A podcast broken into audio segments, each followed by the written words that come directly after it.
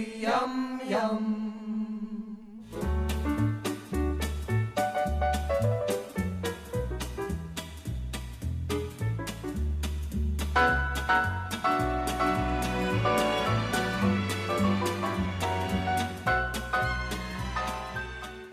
Hello and welcome to the Goodies Pirate Podcast. I'm Dave, I'm Rob. And I'm Richard. and on episode 13, we're talking about culture for the masses, also known as art for art's sake, antiques, and art restoration.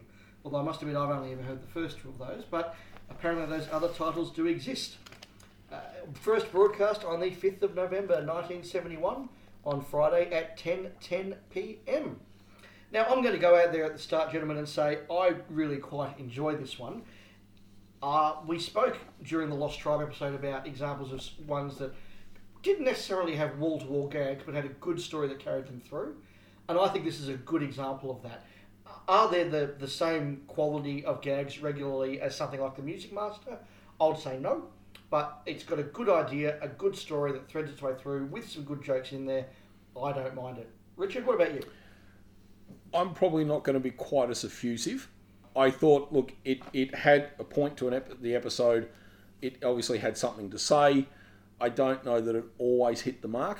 For me, there were probably a couple of points where I, I probably was looking at how much longer it had to go.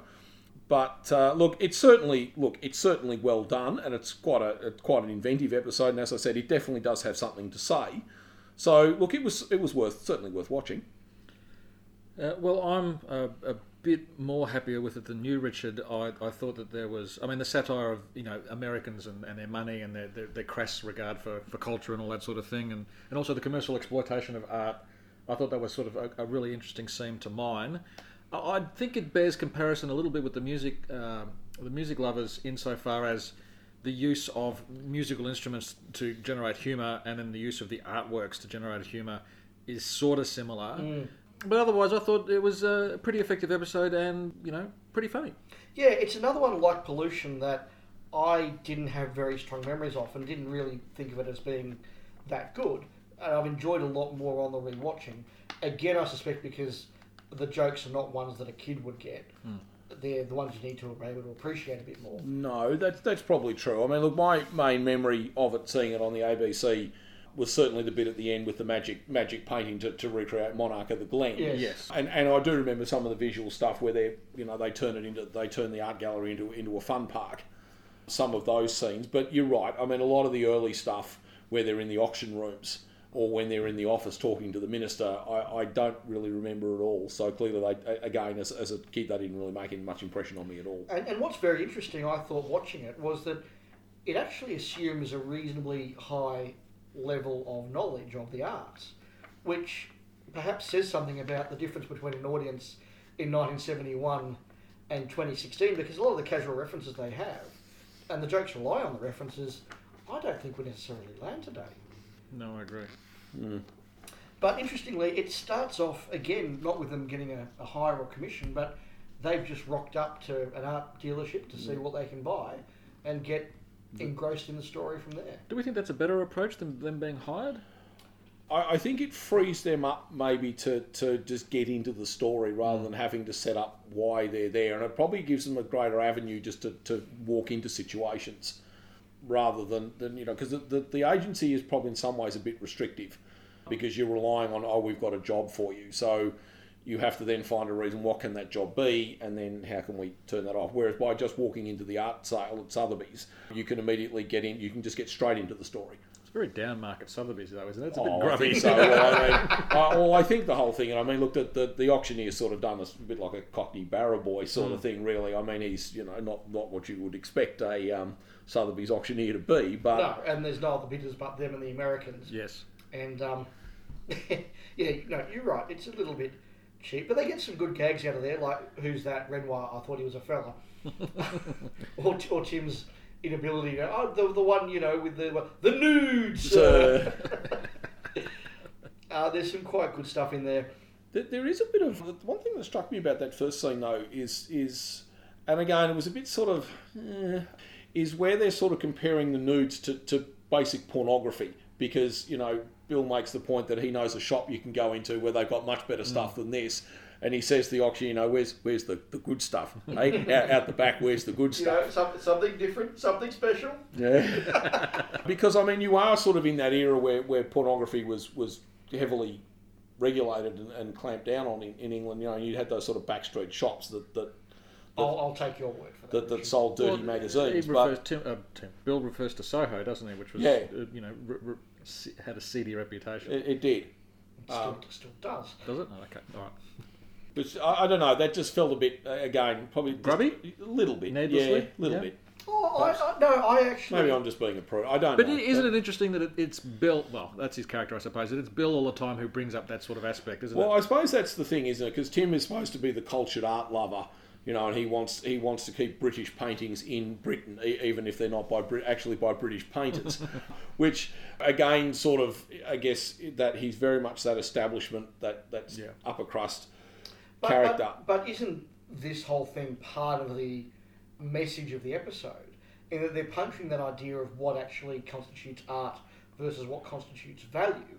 And they're making a point, you know, why is a painted nude artistic whereas a photographed nude is not? And, and yes, you can draw definitely some lines about you know what's artistic, what's clearly pornographic, but they're, they're, they're I think you know making a bit of a message. You know, why is a Velasquez worth that amount of money? Well, the answer is because somebody's willing to pay for it. Is it necessarily more or less beautiful because it's more or less expensive?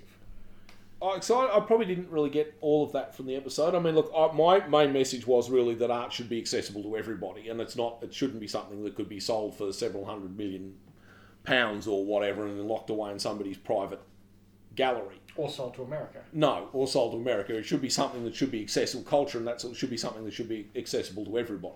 Hmm. Probably more as in more more than a discussion on what, what actually constitutes art. Okay, well, interesting. We've taken it in different ways, and that's perhaps affects our, our views about on you? Oh, well, no, I, I agree with your point that the whole tenor of what Tim's trying to do, and I think, it, in a sense, this is a, this is a Tim heavy episode. Is a driver of most of what goes on. Yeah. Hmm. His thing is to keep the art in Britain so that it's available for everyone, and then the convoluted sort of events that happen later are driven from that. It is, but but and I'm not saying that that's not part of the message. I'm just saying I took other messages from it Okay. as well. At the same time, though, you have them, Graeme particularly, but them agreeing, making the point nobody wants to go to the City Art Gallery. Mm. So it's all very well saying we have all this culture, we've got it on display. If nobody wants to see it, is it that important and is it that valuable? But on your point about uh, you know what's pornography and what isn't, I mean, there's there's numerous instances through art history where, a, a- for instance, a nude, a painted nude, has been displayed, and then the, the, the authorities have said, no, you've got to you've got to cover that up. I think there's a Goya uh, famous one where a lady's lying reclined naked on a on a on a couch, and the authorities said, no, we can't display that. You've got to paint over it. I think he's actually painted it. Well, well, the Statue of David Yes. has, has gone in and out of those controversies for a couple of hundred years. Yes, exactly. Um, yes. Yeah, so yeah, look, it's a yeah very. I, th- I think that's a valid interpretation of it, but we'll see. Clearly, the authorities don't like us seeing real women naked, but are quite prepared for us to see a painting that's naked because it's a second-hand representation of someone. Somehow, we can our minds aren't besmirched by that. Mm. They then, of course, get to the um, Americans with that, that lovely little line: "Those aren't lo- art lovers; they're Americans." and the portrayal of them as you know the, the stereotypical, you know, Texan Loud, Loud. yeah, brash, ten yeah. gallon hat, Crass. um, crass, more money than they know what to do with. Which, let's face it, is a trope that continues now. I mean, The Simpsons did it. Yeah. You know, lots of TV shows have done it. Though, having said that, the greatest art philanthropists at the moment, or you know, in the last thirty years, have been Americans. You Yes. know, the Guggenheim and all that sort of thing Yeah, around the world. absolutely. So it's not a fair uh, stereotype, but it's a funny one, which I, can, I guess is the point. Um, Tim then goes and buys the Velasquez four, and I've got it written down to make sure I get it right. One million billion quintillion zillion pounds and two and a half new pence. of which they pay 13p. And, and look, again, we, we mentioned this a few times over the course of our episodes, but the episode would kind of fall down if they'd said, right, can you actually give us the cash before you get the painting? well, as, that's true. as opposed to giving it to them on, on trust. on, on approval. Yeah. Yeah. Oh, before we get to that point, though, a little side note that I've made here is that when they play Land of Hope and Glory, and we'll talk about that in our tropes, it's Graeme that's on the sax rather than Bill. Mm. But the interesting point I wanted to mention here is he says you've taken Julie Andrews and David Frost and you can keep them. Now David Frost, I'm thinking is we- we're quite used to being a object of humour, but it's really diff- weird to hear Julie Andrews mentioned in that same sort of sentence. It's like kicking a cat. A kitten, yeah, sorry. Yes. because, you know, Julie Andrews now is sort of this wonderful, beloved icon of culture and Cinema and whatever. Yeah. yeah. Is and that? I was just going to say, is that when they're doing Land of Hope and Glory? Is that Graeme? Uh, Graeme. Bill looks like he's about ready to start laughing. That's it. Yes. Yes. Yeah. Yes. Which I, I thought was It is. interesting. Now, actually, a bit there, just interjecting. Um, he again has the lemon sherbet bill yes. uh, when they're walking around at the start. just drinking it, but yes, uh, that's right. not hallucinating. Yeah, so then we get into the uh, Minister of Culture arriving, who- played by Julian Orchard. Anyone got any comments or notes on him or his portrayal? I thought it was a good performance, actually. I thought I thought he had the right tone of officiousness Mm. Yeah. and uh, public servant, uh, public service obduracy uh, in, in him. So yeah, I thought it was good. Yeah, I, I like it, and they then obviously he wants to pay for the painting, and then get into a debate about whether you then have fees for the art gallery and make everybody visit it five times a day for twenty five pounds pounds each or something.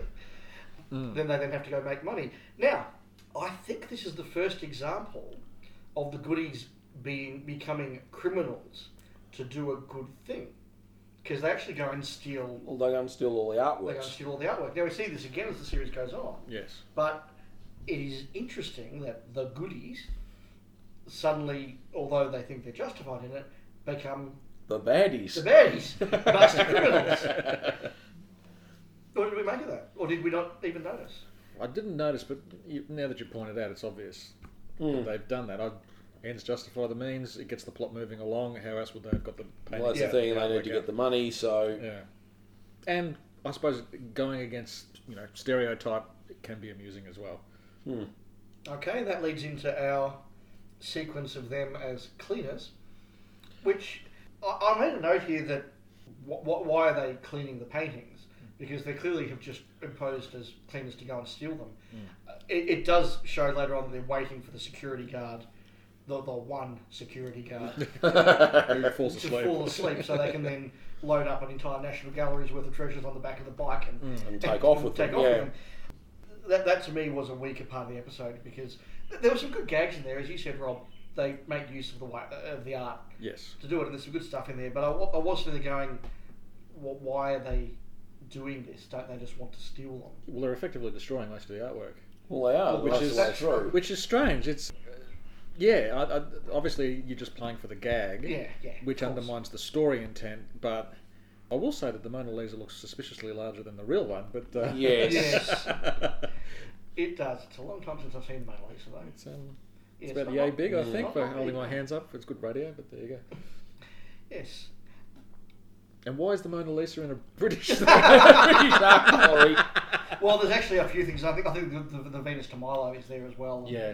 A few other ones. So they, they, look, they're, they're picking pieces of artwork that would Oh, well, People, people Yeah. would recognise. people would recognise. Yes. Yeah, absolutely. And that, that's that's fine. That's fine. So we enter the second half. Now, I've made a note here that Tim's actually incredibly unreasonable in this second half, in that he wants so many almost counterproductive or uh, diametrically opposed outcomes. He's not willing to budge on any of them, to the point that he's expecting his friends to you know risk coughing up one million billion quintillion zillion pounds and two and a half pence. Less than 13 people have already paid. pence. Well, they stopped to cough it up. How, how did you guys find Tim in this episode? I didn't think that he was too different from what we've seen before. I thought that he was, you know, I mean, as I said before, he, he is very front and square Mm. in, in this episode. His obduracy or his, uh, you know, stonewalling or whatever, that's a Tim thing, though, isn't he? He can be very stubborn. I I think so because it's what he thinks is best best for Britain. It is, but and, and Graeme has a lovely little line in there where Tim says, "This is what the public want," or "This is public opinion," and Graeme says, "Whose opinion hmm. is it actually?" Hmm. And again, I think this is uh, making fun of or highlighting that idea that an educated cultural you know, upper middle class decide what the masses actually. Yes, do he know he knows best what's best for everybody. Yes. Yes. Despite the fact that nobody actually goes to see it, but it's very important that they're there. To be honest, I found that middle office sequence quite convoluted, and I, I found it dragged a lot, particularly hmm. when the minister comes back. Yeah, look, I, I, I agree. I, I enjoyed this episode, but I thought Um, that was a weaker part of it. Yeah, I, I don't know. I, that that was one of the points where they were sort of arguing over how they were going to move the money, and I was just sort of sitting there, just thinking, just just get on with it, really. But Yeah. it's, it's, it sets up the idea of the art gallery as the fun gallery, and I thought that was quite well done. Look, I thought that next bit that was really well done, where they go in and they, they actually start making use of the art. They're knocking the arms off the Venus de Milo. They knock the you know, can you knock the smile off the laughing cavalier? Yeah, I, I, I thought some some of that was quite clever and, and Yeah. quite well done. And they are making a point that I suppose if you want the art to be appreciated, you've got to do something to popularise it. And you know, I mean, as you were saying, that it's it's for the upper middle classes, effectively art. But if you want people to go in and you know have generate the money to maintain it, you've got to do something to get the get the common to get them points through the door. And, and look, we see that here now today with art galleries and museums in Melbourne, where we are, that every year they'll have the big exhibition that's going to get more people through the door, and they're going to come for the, you know, the Napoleonic works or the Van Gogh exhibition or something, and then they'll go to the art gallery generally. But then they need that hook to come in. Uh, you can look at the um, profits for the Melbourne Museum, and you get a exhibition in there that doesn't resonate for a year, and their sales are awful. Yeah. You put Jurassic World in there, or you put the ancient Egyptians in there, and people will flock to it. So people do actually need this excuse But- to go along. Do uh, we're going right off tangent here, I suppose. Do you still get the middle class coming in and not the lower classes? Do you get the children of university educated kids, university educated people, going to see those sort of things? In the working class suburbs of Melbourne, are they going to go see ancient Egyptians? Are they going to go see Napoleon? Are they going to go see Van Gogh? Uh, probably not, or Probably not. less less likely to. No, And I so, mean, in that case, then, if if we had chances for them to come and kick a football into the face of the Venus de Milo, would the lower would, would orders they come? come? Well, see, I suppose, I mean, there's that traditional argument, and it's about, I mean, it's also around sport, keeping things affordable and keeping it so that your, you know, lower socioeconomic groups can, can still come to the footy or they mm. can still go to whatever event it is. You know, so you have the expensive seats and then you have the, the, the either the cheaper seats or you set it at a, you have to set it at a price point where you're not going to price people out mm. of coming. Yeah, well, look, I think, and I think you know, you say this is a side topic, Rob, but I think this is what the episode's about, and it's interesting that the goodies, whilst being very funny with lots of very visual gags, are making these points, or at least mm. At least putting them up for discussion. Hmm. And, and I say discussion because Graeme does, and, and to, to an extent, extent Bill, but very much Graeme in this episode, does offer the counterbalance to Tim's opinions quite regularly. So they, I think they are putting it out there. Hmm. Well, I mean, if you're going to satirise it, which is what they're doing, you have to have the the differing opinions up to be able to satirise it properly. Hmm. It is. So we come towards the ending where, let's face it, Tim has a massive change of heart where he's willing to just sell everything for anything to the As Americans. soon, as soon as it's now suddenly he has to pay for the damages. yeah, that's right. that's right. So, but that's fine. Look, the, the episode had to end. Um, I did note here that one of the Americans does get the phrase "say now," I said "say now," which I don't know if it's a deliberate Foghorn Leghorn reference, but I, I, I hope it is. I hope it is. And it ends with, as as you said, Richard, that most memorable part of it, which is scene where, where Bill won't let them. He's finally he found a painting that he, the monarch of the Glen because that's what him represents art, yeah. um, and he won't let it be sold. So they just make a whole lot of copies with some CSO paint. it's very cleverly done, and I, I suspect that they only probably had two or three Monarch of the Glens, and these copies being passed around behind, behind the camera, behind the camera, so that we can keep passing them around. Uh, but yeah, look, it's I, I enjoyed it. it. It's got a couple of weaker points, but I enjoyed it. Any general thoughts before we get to our regular segments? Um, no, No. no, I think I'm right. Okay, so we move on to adverts. Uh, Richard, do you want to take us off here? Well, there's there there was originally two ads in this. The There is- ABC's got its scissors out again, hasn't it? No, well, what actually happened here? The ads that when it was originally shown, um, there's the uh, the Cathay soap ad that's still in there with with the lather test. Which which I thought was a bit weak, actually. Well, the second ad that's in there is, and it's one, it's the Butch Tobacco for Men ad, which now is in the Montreux or the, the now only surviving version of Kitten Kong. Okay. It's the one where they're, they're Tim smoking the pipe, and he's got the big burly bodyguard with him, and the women are chasing him obviously because of the tobacco brand of tobacco he smokes. and then they go through the gate, and then he and the bodyguard walk off holding hands. Is that and well? It's in it's in the kitten it's in the Kitten Kong episode, but it was originally in this episode here. And then once it had been trimmed and put into the Montreux episode, it was then removed from this uh, for any future screenings. So the only ex- existing version at the moment lacks that. Yes. Why they lift it and move it to the, to Kitten Kong? Because Kitten Kong needed an ad. Well, I'd say probably that when they redid Kitten Kong, because the Robinsons paper ad, and we're sort of going a bit off tangent here, but the Robinsons paper ad that's in uh, Kitten Kong was always in Kitten Kong. Yeah. There was a second ad originally in Kitten Kong that I, I don't think anybody now has any details of, uh, that clearly wasn't deemed Yeah. good enough. So they picked an earlier ad, and, and from earlier in the season dropped it in there, and then because it was now in the Kitten Kong one, it was cut out of this one. So this now only has one ad, basically, go. officially. There you go. So and we've all seen the Butch Tobacco for Men ad. It's just, Well, once I see Kitten Kong again, Yeah. I'm sure I'll be able to remember Okay. it. Yeah. You know, I, I know the one you mean. I know the one you mean. Goodies tropes. So we mentioned before we have the Land of Hope and Glory speech. This time, though, without the uh, music, it's Yes. actually being played live by Graeme. Is he? He is playing the saxophone live. Oh, actually, I don't know if Graeme himself is playing the Okay. saxophone. but but it's not done with the whole the pressing the button on the Yep. computer or Yep. whatever, putting the record on. No. Uh, so we're still not quite at the No. the uh, maturation of, yeah, that, of that which, which is you know when he has the gramophone, he puts the needle on the on the gramophone record, and away he goes. Uh, we get a David Frost gag. Yep. Uh, now, Julie Andrews, can we count her as a goody trope? She's got a couple of mentions this season. And she gets another one later in the season in the baddies, I believe. Yes, there is. I I think she is. I think she comes in a few times. I don't think she's probably a regular target. Did, did she have her own TV show at this time? What, why Well, was she in the public eye? She was obviously off in America at this point because Okay. that's the joke they're making here. Yeah. Ah, okay. So I think she was doing a bit of you know, the Julie Andrews hour or Whatever. something like that or something of that nature. Yeah. In but you know having having won an Oscar and a Tony or whatever she had, go and make some money in America. I guess. Yep. I think so. That that part of her career we don't really talk about anymore.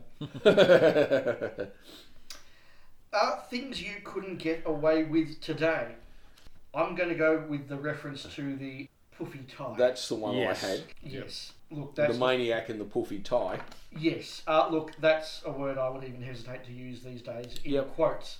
So excuse me for doing so. It it actually, I think it says something about where we are today in 2016 that that word actually felt quite wrong. It actually feels quite out of place. Okay. You, you didn't take it that way, or Um, I noted it, but um, and you you never hear it used now. Never. No, I mean, I think we did discuss this in one of was, well, I can't remember which episode it was. We have we discussed this a few episodes back. It was a word clearly that was in use at the time, and I I know there are other examples where it's used. I mean that there's a some others do have an episode, oh yeah, um, and there's an episode of the Young Ones um, where where Vivian calls Rick a puff. Oh, there's a, a um, Blackadder goes forth um, in the Rik Mayall at Edmondson episode where he shoots. Oh, that's right. shoots Rik Mayall. Oh, That's not- right. Where he shoots Ed, Ed Edmondson. That's right. Yeah. What? A, yeah, that's yeah, right. That's right. It, it, look, I, I'm not I'm not knocking them for it because it was in common usage at the time. Yeah. It did stand out to me that was a word that just would not be used today. Correct. Okay. Any any other differences? I thought it was actually a fairly tame episode. Yeah. It you, was, You I mean- wouldn't, you wouldn't destroy famous works of art these days. You wouldn't do that in any era. So No, I mean, look, it it was one. I, I don't think it was ever cut here in Australia. I think that the only bit is there's one bit I think where they're talking about the the Renoir having a great pair of knockers. That line I think was cut here, but other than that, I think the rest Oh, of it was, was Okay, put I, through. I must admit I found that quite innocuous Hmm. because Um, because it sort of went to the characters. Yeah, that that was cut here, I believe. Okay, so we get to our favourite gags segment. I'll lead off this time. I'm going to go with Graeme and Tim's line. Uh, the three cleaners you sent for, nudge, will be along in half an hour. A, A, A. And Tim's repeated it down the phone. I thought, look, that, that really just made me laugh. And it's a nice, simple gag. I liked it. Richard, do you have a nomination? I don't know that I really have a line so much. I mean, look, there's a couple of quite funny ones. I mean, like they're not art lovers; they're Americans. That I must admit, that guy did, that did give me a bit of a laugh. Yeah. Um, so I'll go with that one. I will go with Bill accidentally bidding Tim up in the during the thing. oh, yes. that, that, I, and then Graeme telling him to shut up. yes, yeah, yeah, there- shut there's, up, you fool. There's that one for me. Yeah, so there's some good jokes in it. As I say, I'm not putting this in the same league as some other early episodes in the season, like Scotland or the Music Lovers. I think it's up there with something like Pollution, which is a good story with some good jokes. Not a classic, but a solid episode. Yes. Yeah, I'd agree with that. Which brings us to a little conversation we want to have as part of this episode. Gents, we're 13 episodes in, we're halfway through the second series, and this would be about where you would expect a series to have found itself. Where do we think the goodies is at this point? I don't think it has this second series so far has reached the heights that we saw in Pirate Radio goodies. No, probably not. and I still think it's finding its feet in terms of its format, specifically in how it gets into the story. There's a mixture of someone hires them or they stumble across a story, and They're- Maybe they're starting to realise that the that the office thing doesn't always work. Is true, that- true. I, I would agree with that. I would agree with or that. the And- agency idea, perhaps. Yeah, I will say that um, having looked at some later episodes, th- they haven't hit their potential in terms of their comedy value. So there's a lot of, I think, better episodes to come in in, in a few more seasons' time. Okay, I'm going to disagree with you slightly. Yep.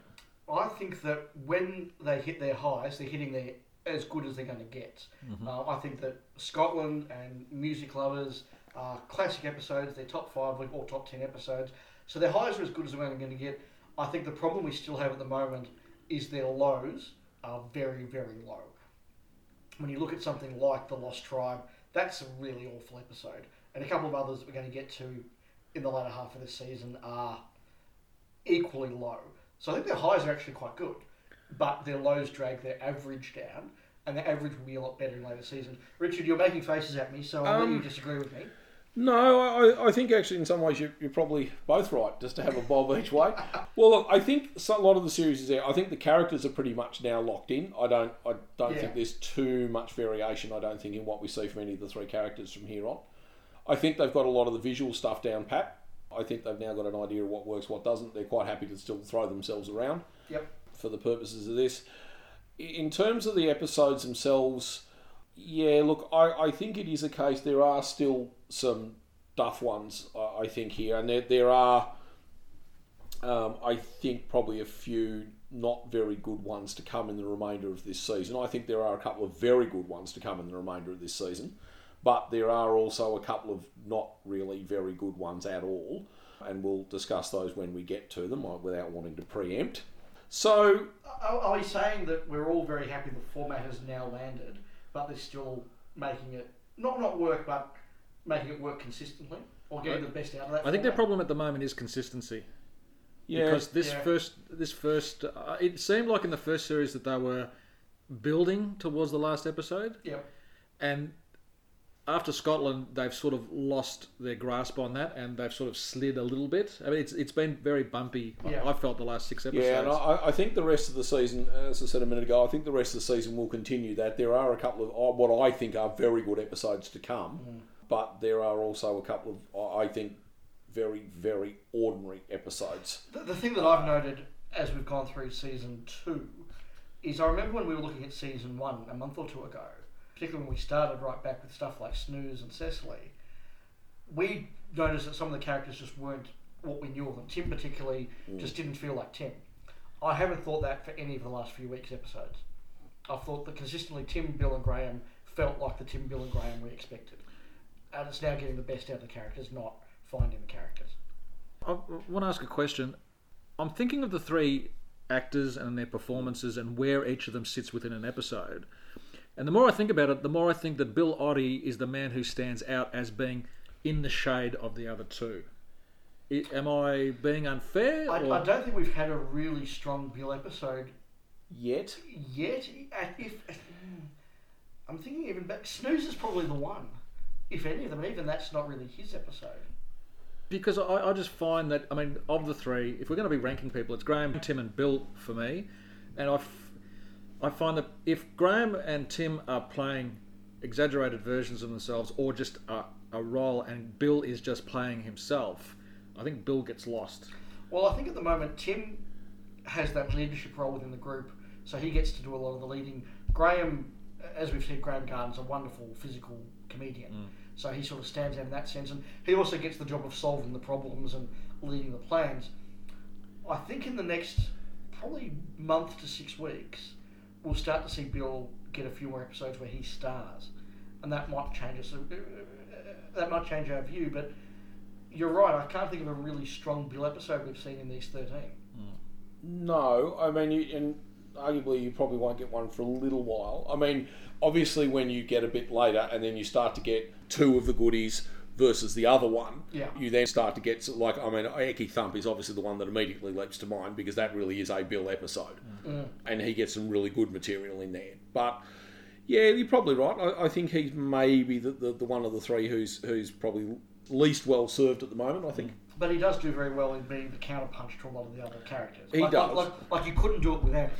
No, No, you need you need three. You two, need three two won't them. work. You need three of them, and of course, let's face it. I mean, he's writing all the music at this point as well. So I mean, you know, he is really probably putting in more than the others in some ways. I mean, he's also writing the And writing episodes as well. and and writing the episode and and writing all the music. True. So, do, do we have anything else we want to say about this one for, before it's time to take a walk in the Black Forest? No, no, I, I enjoyed it. It's got its faults, but I think it's a good episode. Yep, I agree with Dave. Okay, and, and as I said, look, I enjoyed it. I probably didn't get quite as much out of it as you two, but was enjoyable to watch. So, next episode is well, the next episode in sequence actually would be the original version of Kitten Kong. Now, we've made a bit of an executive decision that because the original version no longer exists, we're going to skip that and we're going to go to the following episode, which is Come Dancing, otherwise known as Wicked Waltzing, and we'll catch up with Kitten Kong at the end of the season when we do the Montreux special. And of course, we will talk about the differences between the uh, between the two. So, on that note, if no one's got anything else to say, I've been Richard, I've been Rob. And I've been Dave. and now it's time for a walk in the Black Forest. You've been listening to the Goodies Pirate Podcast, the Australian podcast that puts the good in goodies. If you've enjoyed what you've heard, please do leave us a review on iTunes. We'd love to hear your thoughts on this episode or your thoughts on upcoming episodes. So please drop us a line by email at pirategoodiespc at gmail.com, send us a tweet at, at pirategoodiespc, or find us on Facebook at facebook.com stroke pirategoodiespc. Goodies, goody goody yum yum.